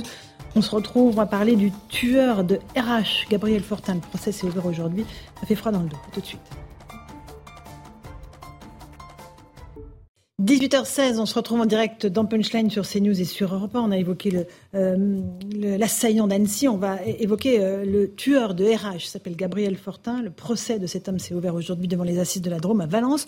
Tout de suite, on rejoint notre équipe sur place, Noémie Schulz, euh, qui est avec Olivier Madinier. Euh, bonsoir Noémie. Cette affaire est tout à fait hors norme, avec un, accusé qui est resté silencieux pendant, silencieux pendant des années, et qui là, pour la première fois depuis le procès, il a tué trois personnes, on le rappelle, deux DRH et une employée de Pôle emploi, a parlé, a dit quelques mots aujourd'hui. C'est bien cela Expliquez-nous. Oui, euh, Gabriel Fortin, déjà on se demandait s'il allait comparaître euh, lors de ce procès et on l'a vu ce matin entrer dans le box, euh, grand, assez corpulent, le crâne rasé. il a répondu laconiquement aux questions du président sur son identité. Il a refusé de dire quelle était son adresse exacte quand il habitait à Nancy au moment de, de son arrestation. Et puis le président, comme c'est la règle, a fait la lecture, une sorte de résumé des faits. Et après la suspension d'audience, le président a demandé à Gabriel Fortin s'il voulait réagir à cette lecture. Il s'est levé. Ah bah oui, euh, murmure dans la salle d'audience, puisque vous l'avez dit, c'est la première fois que Gabriel Fortin prenait la parole. Il n'a jamais parlé ni aux enquêteurs ni aux juges d'instruction. Euh, je souhaite dire qu'il y a beaucoup de mensonges dans la continuité des faits dont j'ai été victime. J'ai envoyé de nombreuses plaintes. J'ai alerté sur ma situation des députés, des ministres de la Justice, des défenseurs des droits. Les personnes en capacité d'agir comme les procureurs de Nancy, Chartres et Valence sont responsables de la situation. Il sera soi. Voilà donc pour cette euh, première déclaration qui laisse entrevoir un système de défense euh, qui consiste à dire qu'il n'est pas responsable de ce qui s'est passé, mais que les gens qu'il a alertés, euh, on ne sait pas précisément de quoi, il s'en expliquera peut-être, eh bien, n'ont pas fait ce qu'il fallait pour lui venir en aide et donc pour empêcher cette catastrophe. Merci Noémie Schulz. Avec Olivier Madinier sur place. Là, Maître Pardot, on est pareil face à quelque chose, une énigme totale. Comment cet homme, ingénieur, certes licencié, a pu planifier de façon absolument méthodique le meurtre de deux DRH et d'une euh, employée de Pôle emploi. Voilà, c'est-à-dire que vous avez dans l'histoire de la criminalité toujours des penseurs du crime, c'est-à-dire des personnalités qui vont mettre en œuvre une machination, euh, qui vont prendre du temps, euh, qui vont construire quelque chose, souvent au travers de ce que d'aucuns appelleraient un discours paranoïaque, et vont décider de passer à l'action avec une sorte de, jouissance euh, au moment de ce passage à l'action, parce que c'est une réalisation. Et dans le cadre de cette réalisation, euh, il y a des pauvres victimes qui sont là et qui participent. Vous avez ça, c'est rare dans le monde de l'entreprise. Vous avez ça souvent dans le monde médical, où vous avez quelqu'un qui est suivi, qui considère qu'il a été mal suivi, notamment dans les milieux psychiatriques, et qui vient et qui va s'en prendre à des infirmières, à la personne de l'accueil, euh, à des psychiatres, parce que son ressentiment, il ne peut pas l'assumer, il est obligé de passer à l'acte. On est mm. euh, dans une violence qui n'est pas psychiatrique, parce qu'au moment des faits, mm. il n'est pas sous l'empire euh, d'une force extérieure, mais qui est une construction extrêmement vive et forte. Mm. Encore une fois, là, c'est le, c'est le suivi, c'est l'entourage qui, qui, doit alerter, parce que ne il faut rien laisser au hasard. Les, les, signes bas, euh, les signaux faibles sont importants. Non, Michel, vous êtes toujours avec nous. Euh, le paranoïa, il en a été question hein, cet après-midi à l'audience. Absolument, avec les témoignages des deux proches de Gabriel Fortin, sa mère et son frère qui ne l'ont pas vu depuis deux ans et demi, ne lui ont jamais rendu visite euh, en prison. Francine Fortin, d'ailleurs, qui au début ne remarque même pas que son fils est dans la même salle qu'elle et qui s'effondre en larmes quand elle l'aperçoit. Elle le supplie de s'expliquer. Cette femme de 78 ans qui ne comprend pas les raisons euh, de, des crimes de son fils, mais son témoignage laisse entrevoir chez elle une fragilité, une forme de paranoïa. Je suis souvent suivie dans la rue, elle l'a répété à plusieurs reprises. Et cette piste, elle a été euh, confirmée un peu plus tard par euh, le frère de Gabriel Fortin, un homme euh, qui est enseignant-chercheur. Je savais qu'il avait un problème, mais je ne pensais pas que c'était un psychopathe à ce point. Cet homme poursuit, d'après une amie neurologue, ma mère est schizophrène paranoïaque et je pense que mon frère a exactement le même problème ou une maladie très proche.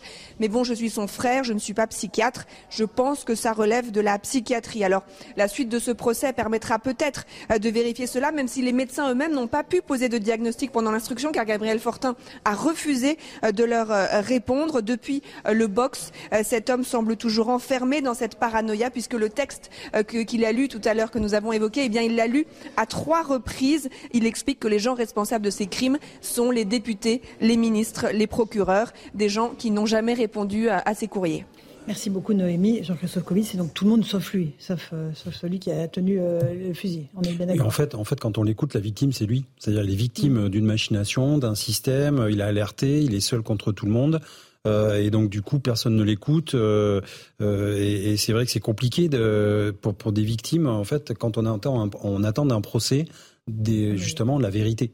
Euh, on attend. Euh, des... on veut comprendre en fait. Pour faire son deuil, on veut comprendre, on veut savoir pourquoi, euh, parce que est-ce qu'on a raté quelque chose, est-ce que voilà, et on veut tout savoir. Et, et c'est normal, c'est le début du processus. Et là, euh, là, c'est difficile parce que quand tu as une personne qui se tait, qui, qui, qui, qui, garde tout en soi, on peut pas rentrer dans le cerveau des gens. Mhm. Euh, voilà, c'est c'est toute, j'allais dire, euh, l'ambiguïté du cerveau humain et qui s'est construit. Il s'est mis ses barrières lui-même, tout seul. Euh, il a il a fait un plan effectivement machiavélique qui est arrivé à sa fin parce que de toute façon, pour lui, c'était la façon, vu qu'il était en souffrance, de régler les problèmes une bonne fois pour toutes. Terrible. Nathan Devers sur cette affaire. Gabriel Fortin.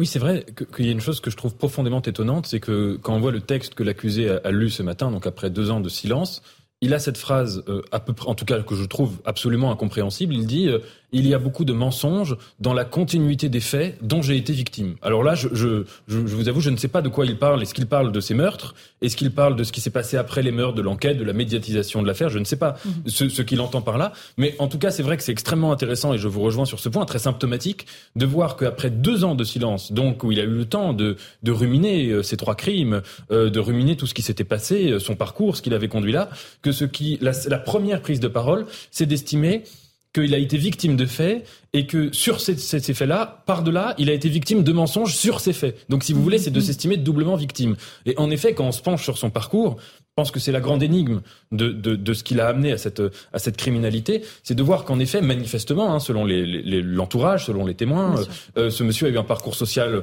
où il travaillait, où il a été licencié alors qu'il travaillait très bien, de voir comment il y a eu une production d'un récit ressentimenteux, d'un récit euh, de haine et victimaire, et comment de ce récit-là, on est passé à euh, une pulsion euh, criminelle. Maître Pardo, c'est voilà. Bon, j'ai une vieille expérience. Vous les voyez, ce, genre de, quand j'étais juge ou, avocat, je voudrais répondre à un temps de verse. Il y a une différence, c'est que là, il a un public. Jusqu'à présent, c'était dans le huis clos mm-hmm. des gardes à vue, dans le huis clos du juge d'instruction.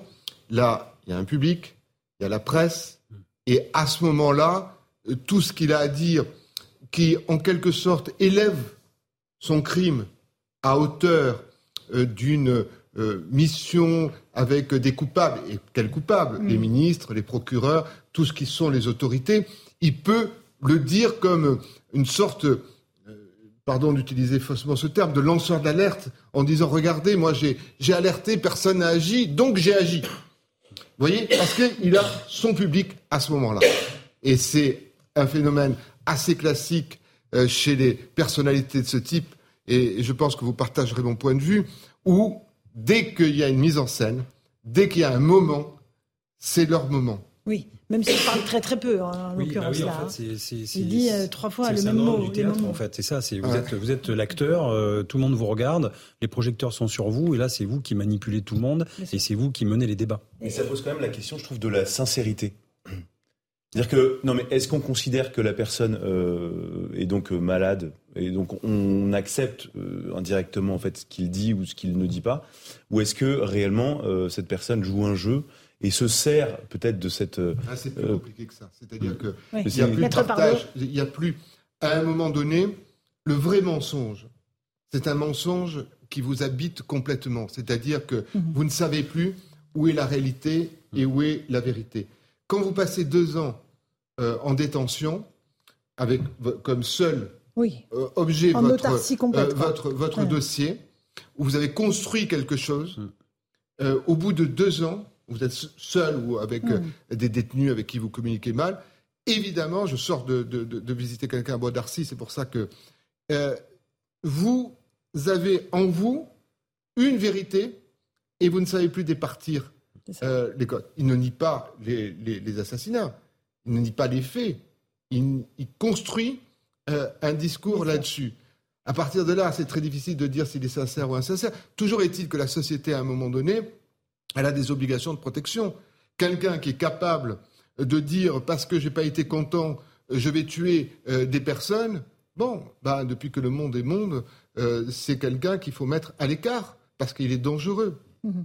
Mais si on, élargit un tout petit peu la focale, Eric Revel, c'est vrai qu'on a une accumulation d'affaires, euh, comme on le disait tout à l'heure avec M. Couvi, chaque jour, chaque, euh, dans chaque département français, mhm. un lot de drames, un lot de violence, comme s'il n'y avait plus aucune limite nulle part. Oui, oui, c'est ça. C'est pour ça qu'on on, préférait entendre le ministre de l'Intérieur sur les solutions qu'il compte, s'il en a, à mettre sur la table pour éviter qu'on soit tout à chacun en danger, plutôt que de l'entendre faire de la politique. Mais juste sur le parcours de, euh, de, ce criminel, euh, c'est c'est un drame social qui a basculé dans une folie meurtrière et c'est un ingénieur licencié qui est devenu un assassin. Mhm.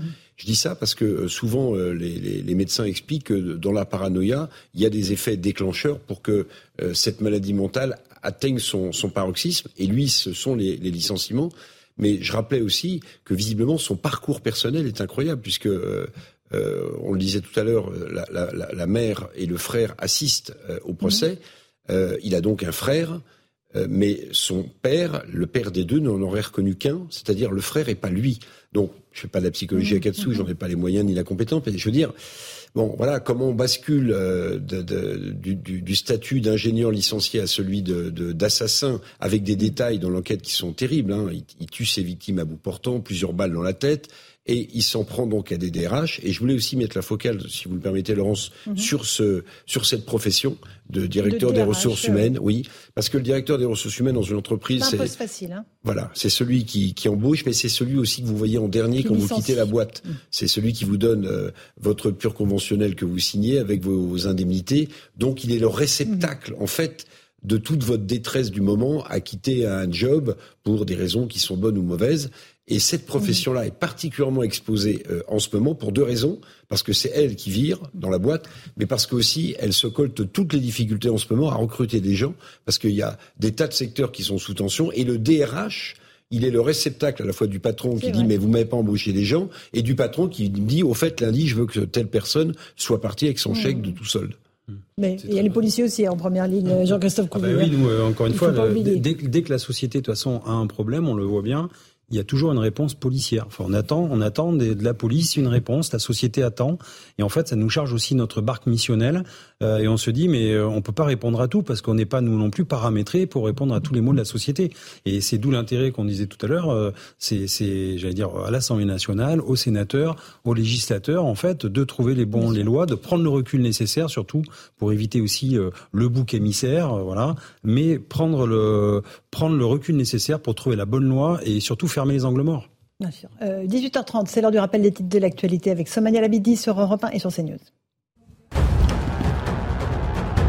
Un prêtre agressé à Lyon hier soir. Un groupe composé de 6 à 7 individus qui jouaient au foot dans le terrain voisin s'est introduit sur la propriété. Ils ont insulté et poussé le prêtre dans un rosier.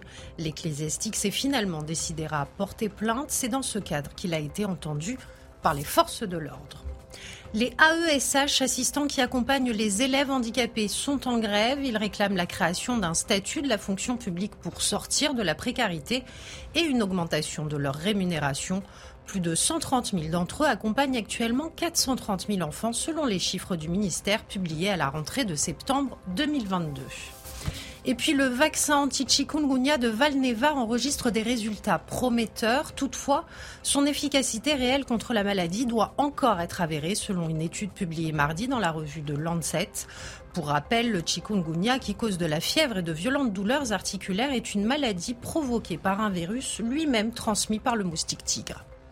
Voilà le rappel euh, des titres de l'actualité. On fait une petite pause. Dans un instant, on va parler de l'intelligence artificielle. Est-ce que euh, la reconnaissance faciale va arriver dans nos rues, comme elle existe déjà dans, les rues de Chine? Est-ce qu'il y a des caméras qui vont filmer nos visages? On saura tout de nous lorsqu'on passe dans la rue. Ça vous inquiète beaucoup. Nathan Dever, on en débat dans un instant. À tout de suite. 18h36, on est en direct dans Punchline sur CNews et sur Europa. La reconnaissance faciale va-t-elle arriver rapidement dans nos rues? Le Sénat, en tout cas, a voté une proposition de cadre pour que l'on puisse utiliser euh, cette nouvelle technologie, technologie biométrique, à titre expérimental, en tout cas, euh, dans le cadre de cas particulièrement graves. Euh, on va, dans un instant, vous passer la parole, Jean-Christophe Couvi, vous êtes policier, vous nous direz à quoi ça peut servir pour les autorités, pour les policiers, détecter, reconnaître peut-être des, profils euh, d'individus terroristes. Mais Nathan Devers, ça vous fait très peur. Pourquoi? Ah, écoutez, ça me fait très peur. Alors, premièrement, je suis pas dans un discours euh, de peur face à l'intelligence artificielle, si vous voulez, de réaction euh, effrayée face au progrès technologique. C'est pas du tout ça. Deuxièmement, il faut être honnête intellectuellement et reconnaître que dans cette proposition de loi, euh, il était précisé qu'il y avait un cadre qui était très précis, qui était un expérimental, et deux qui étaient limités à des cas extrêmes, euh, risque de terrorisme, euh, enquête criminelle particulièrement grave, etc., etc., et que donc il n'était pas question de faire de la dotation sociale, etc. Ça, les sénateurs l'ont dit. Ma crainte, elle est très précise, c'est que il faut se méfier dans de ce genre de situation des euh, régimes d'exceptionnalité. Ça veut dire on commence par expérimenter un, quelque chose qui est un sujet brûlant, parce qu'on peut, si vous voulez, euh, la reconnaissance faciale, ça peut mener au modèle chinois. Mhm. On commence par expérimenter en disant on ne va surtout pas faire du modèle chinois, là on reste dans un état, entre guillemets, quelque chose d'exceptionnel, un état d'exception, même si c'est pas exactement ça. Et si vous voulez, on regarde quand même avec du recul, souvent, les, les applications exceptionnelles, l'exception devient un processus de normalisation. Ça veut dire qu'on met le doigt dans un mhm. engrenage où, si vous voulez, à partir du moment où on vous dit, si on peut empêcher un attentat, eh bien, on va accepter la un crime, et un crime, un attentat. Mm. Évidemment, on va accepter. Personne ne va dire non. Et alors demain, on dit mais si on peut empêcher un cambriolage, on va dire bah évidemment, acceptons. Mm. Et donc, si vous voulez, on ne s'arrêtera jamais. Et il y a le risque de rentrer de dans cette reconnaissance. Dans la, pour l'instant, on n'est pas encore là. Mais si vous voulez, je pense que possiblement, dans 50 ans, on pourra dire que c'était la première étape d'un engrenage. J'entends vos arguments. Euh, Jean-Christophe Couvi, policier, ça peut vous servir à quoi? Ah ben forcément, euh, déjà les personnes recherchées, euh, euh, on parle des alertes enlèvement par exemple pour les enfants ou, ou autres, ou quelqu'un qui est recherché pour meurtre, qui a un mandat de recherche, bah effectivement on tombe dessus, on peut l'interpeller. après il faut se poser. On scanne, tout, le monde. Ah bah, c'est des personnes qui passent dans, dans, dans, dans, par exemple, dans le périmètre, et puis au fur et à mesure, effectivement, les gens sont scannés, et puis il y a une alerte qui se fait, on dit, tiens, celui-là, il est recherché, il faut l'interpeller pour X raison. Après, attention, alors je, je suis d'accord, il faut toujours euh, faut toujours prévoir l'imprévisible, mais c'est pour ça que la loi doit aussi le, le, le prévoir et bien l'encadrer. Euh, nous, euh, regardez les, les débats qu'on a eus sur les drones. Il a fallu quand même qu'on mouille la chemise pour avoir droit à utiliser des drones, alors qu'en face on a des délinquants et d'autres personnes qui utilisent des drones, même l'extrême, l'extrême, l'ultra gauche qui utilise des drones, et, et nous on, est, on était démunis. Bon, ben on voit bien que les drones, on les utilise pas pour regarder, pour regarder dans, dans, certaines pièces si les gens se douchent ou pas, ou les surveiller. Enfin, je veux dire, on a autre chose à faire que, que ça. pareil pour les, les, gens ont peur de qu'on les fiche, et en même temps, c'est les premiers à avoir des cartes de fidélité, c'est les premiers à aller sur TikTok, sur les, les réseaux sociaux, mmh. et en fait, ils s'affichent complètement, mais ils refusent que nous, gouvernement, enfin, je veux dire, policiers, on puisse trouver des, des, je veux dire, des délinquants. Bon, moi, je, je pareil, tout ça, c'est étonnant en fait. Oui, mais sur les drones, on pourrait, on pourrait dire quand même que euh, en soi, c'est une technologie, c'est neutre. Mais euh, pendant la crise du coronavirus, quand on a utilisé des drones, euh, par exemple sur les plages de Nice, pour vérifier si les gens sortaient pendant le confinement, là, vous voyez, on rentrait. Et encore une fois, ces, ces, ces, outils-là ont été expérimentés pour des cas extrêmes. Et puis, euh, il suffit d'une crise. Il suffit, elle peut être climatique, elle peut être sécuritaire, elle peut être scientifique, épidémique. Et là, on va vous dire, regardez, on va utiliser ce moyen-là pour basculer dans une société. c'est pour ça, je pense que ce risque est, vraiment important. La mise en garde. Maître Pardo, qu'est-ce que vous en pensez La reconnaissance par définition, défenseur de la liberté. Maintenant, euh, je relève quelque chose. Ce qui me gêne toujours, euh, c'est quand, dans les enquêtes, je parle devant euh, un policier, on en est à l'intime conviction, à des constructions intellectuelles, et qu'on n'a pas de preuves. la France vit un drame judiciaire et juridique, c'est que nombre de gens aujourd'hui sont condamnés, non pas sur des preuves, mais sur des indices précis. Je ne veux pas parler de Nicolas Sarkozy ou d'autres, mais c'est une réalité. C'est-à-dire qu'on a abandonné la notion essentielle de preuve. Or, ces instruments permettent, à un moment donné, d'avoir des preuves. Et je vous jure que je préfère dix fois des policiers qui ont filmé une scène plutôt que des discours qui soient tellement divergents qu'on se dit c'est la parole de l'un contre la parole de l'autre. Donc tout ce qui est dans la précision, c'est ça. Et je voudrais répondre à Nathan Devert d'un mot, c'est que tous les outils du monde mis dans de mauvaises mains sont par définition dangereux. Les caméras de surveillance qui avaient défrayé les chroniques, vous vous en souvenez peut-être, euh, euh, dans les communes où on disait jamais il y aura de caméras dans ma commune, on ne va pas filmer la population. Il n'y a pas une commune où il n'y a pas des caméras. Le tout, c'est de savoir ce que l'on en fait. Et ce que l'on en fait, ça s'appelle la démocratie. C'est-à-dire, on choisit des gens qui respectent la loi. sujet absolument passionnant. Eric Revel, rapidement, nous Dans l'exemple qu'a pris Jean-Christophe Couvi, précisément, il a pris l'exemple en disant, bah, il y a une foule, on scanne, et puis on repère un, un profil recherché. Mais justement, normalement, dans la loi, c'est de l'exceptionnel. C'est pour des enquêtes ultra criminel. Et là, l'exemple que vous avez pris précisément, mon cher Jean-Christophe, c'est de dire en fait, on est déjà passé à l'étape euh, supérieure, on massifie le scannage et on repère un peu en filet dérivant un type qu'on recherche. Tant mieux. Mais là, vous voyez qu'on n'est plus dans la mesure d'exception on est dans un cas de massification de la recherche. c'est un constat que je fais. il est très illustrant l'exemple que vous avez pris parce que ça, peut être par exemple, non, mais c'est peut-être par exemple pour la période des de, des JO par exemple, c'est-à-dire que dans un laps de temps bien précis, encadré par décret ou un arrêté, on dit voilà de tel jour à tel jour, on va faire un scan parce que effectivement, pour repérer, les voilà, repérer des, des, des, personnes. Bon, il reste par exemple euh, à Annecy, on n'arrive toujours pas à décoder le téléphone oui. Euh, du principal suspect. Qui ne nous a pas donné le code. Euh, parce qu'il n'a pas donné le code et que euh, les sociétés ne veulent pas donner le code. Oui, mais il y a des, voyez, des spécialistes dans la police qui vont ouvrir le téléphone enfin, pendant l'enquête. Je, je, préfère plus, je plus confiance aux hackers. Oui, un tout petit mot là-dessus, Louis. Non, simplement, je trouve que je trouve qu'il y a quand même une différence fondamentale entre filmer, utiliser des données sur les gens, faire des filatures, voire mettre sur écoute, et euh, basculer dans autre chose qui est euh, la systématisation de la reconnaissance faciale. Moi, j'ai aucun problème, aucun état d'âme avec euh, le fait de, de, poster partout où on veut des, des caméras de vidéoprotection, vidéosurveillance. Mais, mais là où c'est vraiment différent, c'est que là, de manière non discriminée, vous pouvez en fait avoir l'identité de n'importe qui avec des personnes qui n'ont pas forcément envie, qui ne commettent rien de mal et, et qui n'ont pas à être dans le spectre, dans le viseur euh, des, des, services de l'État. Et c'est peut-être la seule fois que je serais en désaccord avec ce que disait Jean-Christophe Couvi.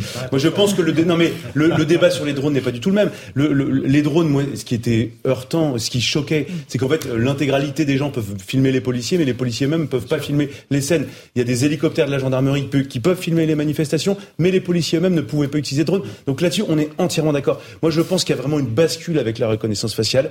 Et là où je rejoins euh, Nathan Dever, et pourtant je suis pas, un, je suis un défenseur de la sécurité euh, et, la, qui est la première des libertés. Et je pense que là-dessus on se rejoint. Euh, mais par expérience, on sait que tout ce qui a été expérimenté avec énormément de garde-fous a toujours vu des extensions ensuite par la suite.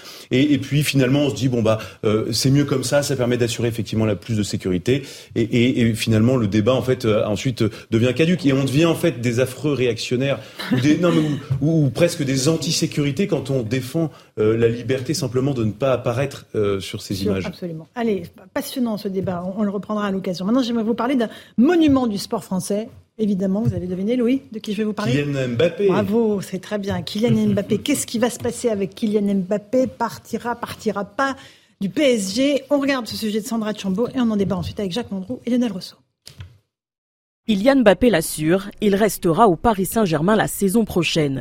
Dans un tweet publié ce mardi, l'attaquant français fait taire les rumeurs et dément tout départ, notamment au Real Madrid, lors du mercato estival. Mensonge. En même temps, plus c'est gros, plus ça passe. J'ai déjà dit que je vais continuer la saison prochaine au PSG où je suis très heureux. S'il compte honorer son bail jusqu'en 2024, le numéro 7 parisien a annoncé à sa direction son intention de ne pas lever l'option d'une saison.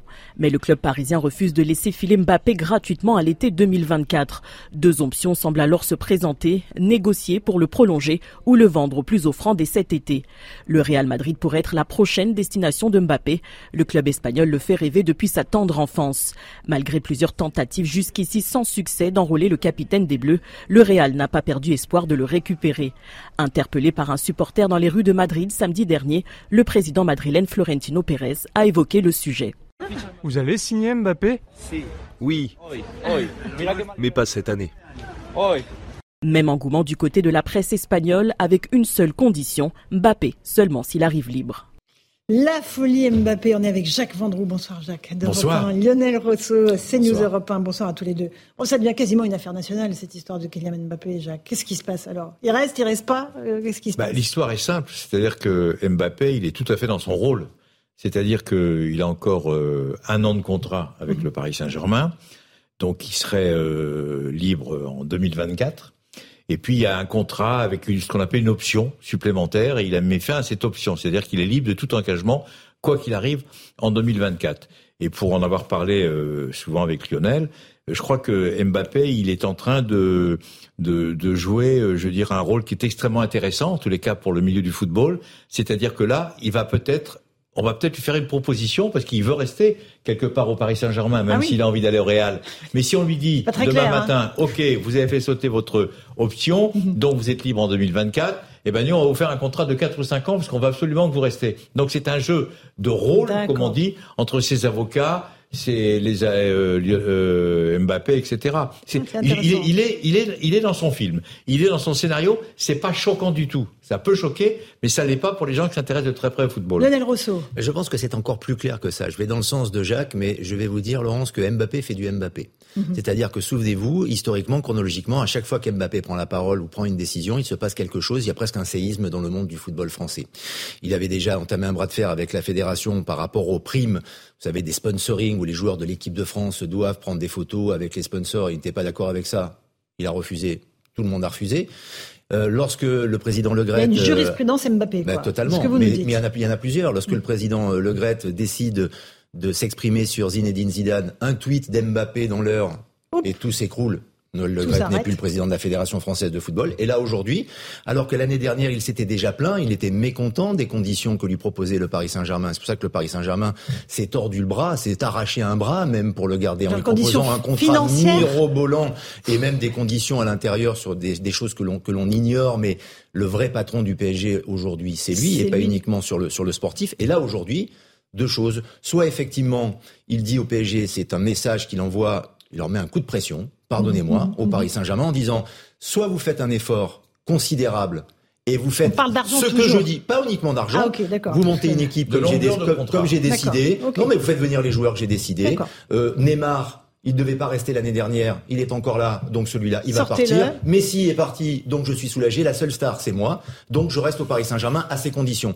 Mais il me semble qu'aujourd'hui, psychologiquement, il est prêt à quitter le Paris Saint-Germain. C'est-à-dire que si il a envoyé ce courrier officiel, c'est la procédure, cela veut dire qu'il est prêt à quitter Paris Saint-Germain et que probablement, mmh. probablement cet été, Kylian Mbappé ne sera plus au PSG. Attendez, il a dit le contraire sur un tweet, euh, Lionel. Non, non, il a dit qu'il continuerait toute la saison à jouer. non, mais il l'a dit même en, en, conférence de presse. Bah, non, mais quoi qu'il arrive, il reste jusqu'en 2024.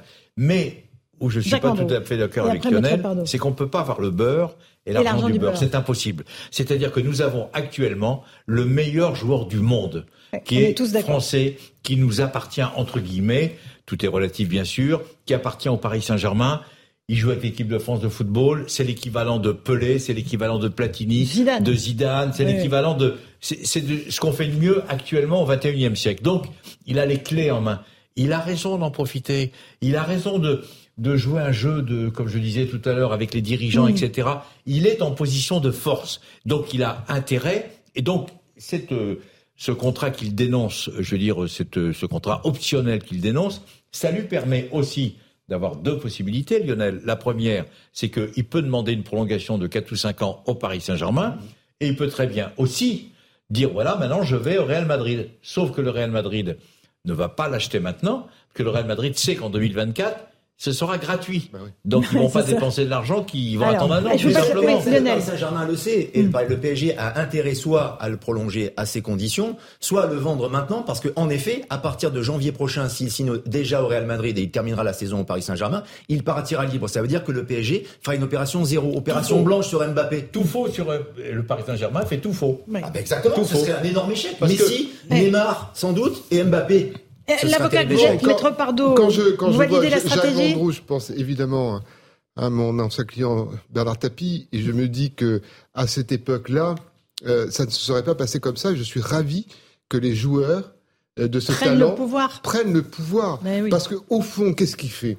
Il fait ce que tous les avocats d'affaires font, c'est-à-dire qu'il joue très habilement sur des clauses juridiques très précises, mhm. avec beaucoup d'élégance, mhm. c'est-à-dire en disant mais moi je pars pas, je fais jouer simplement l'option en disant que cette option-là, eh bien, euh, je vais peut-être pas euh, la poursuivre comme telle. C'est un jeu euh, de droit des affaires archi classique, sans doute y a-t-il des avocats derrière, mais c'est lui qui se met en première ligne.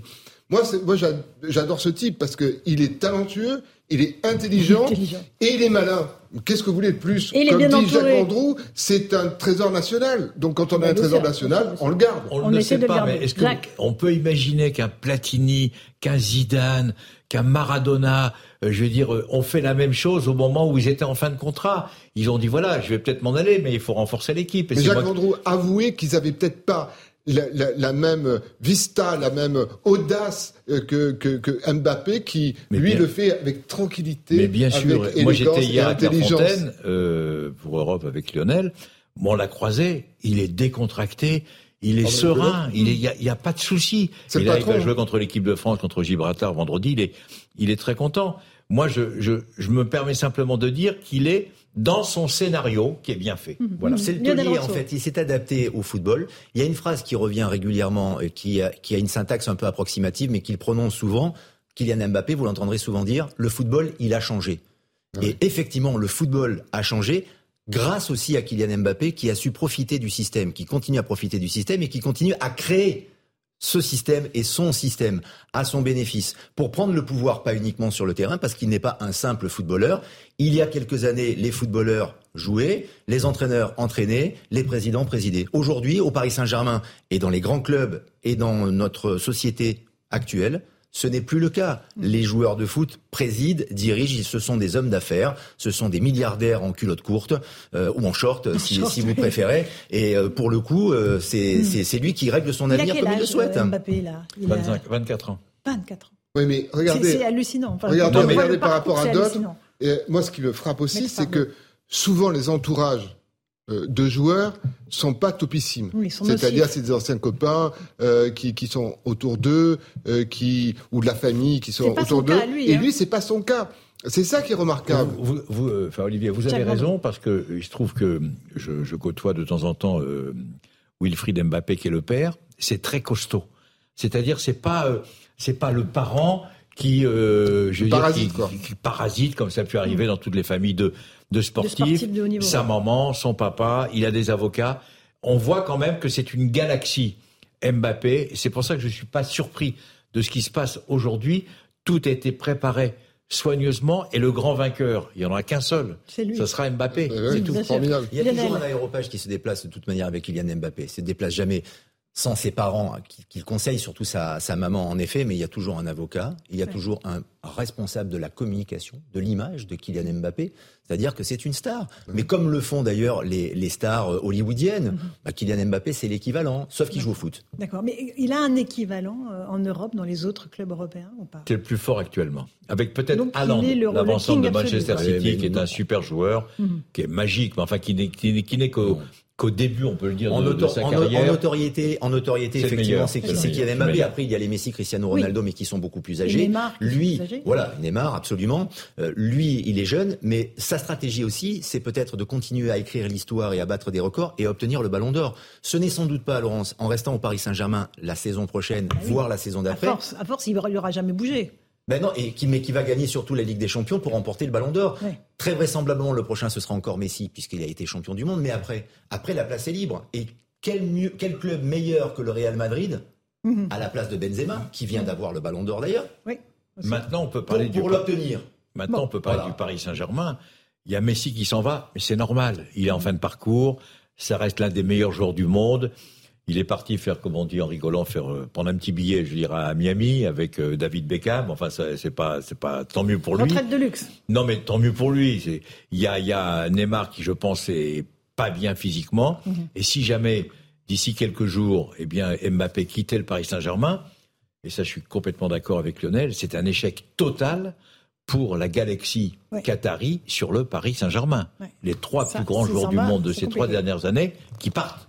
Donc il y a quelque chose qui ne va pas forcément. Eh bien, écoutez, euh, merci euh, Jacques et Lionel, ainsi que Maître Pardou. C'était pas gagné que je me passionne pour ce dossier, mais là, votre talent, votre faconde, votre façon de raconter l'histoire d'Mbappé. Vous reconnaissez. Évidemment, évidemment. Quel joueur, quel génie, quel talent. Merci Jacques Vendroux, Lionel Rousseau, Maître Olivier Pardo. Dans un instant sur CNews, c'est Christine Kelly et ses invités pour Face à l'info et sur Europe 1. Europe 1 soir avec euh, Hélène Zelani et Raphaël Devolvé. Bonne soirée à vous sur nos deux antennes et à demain.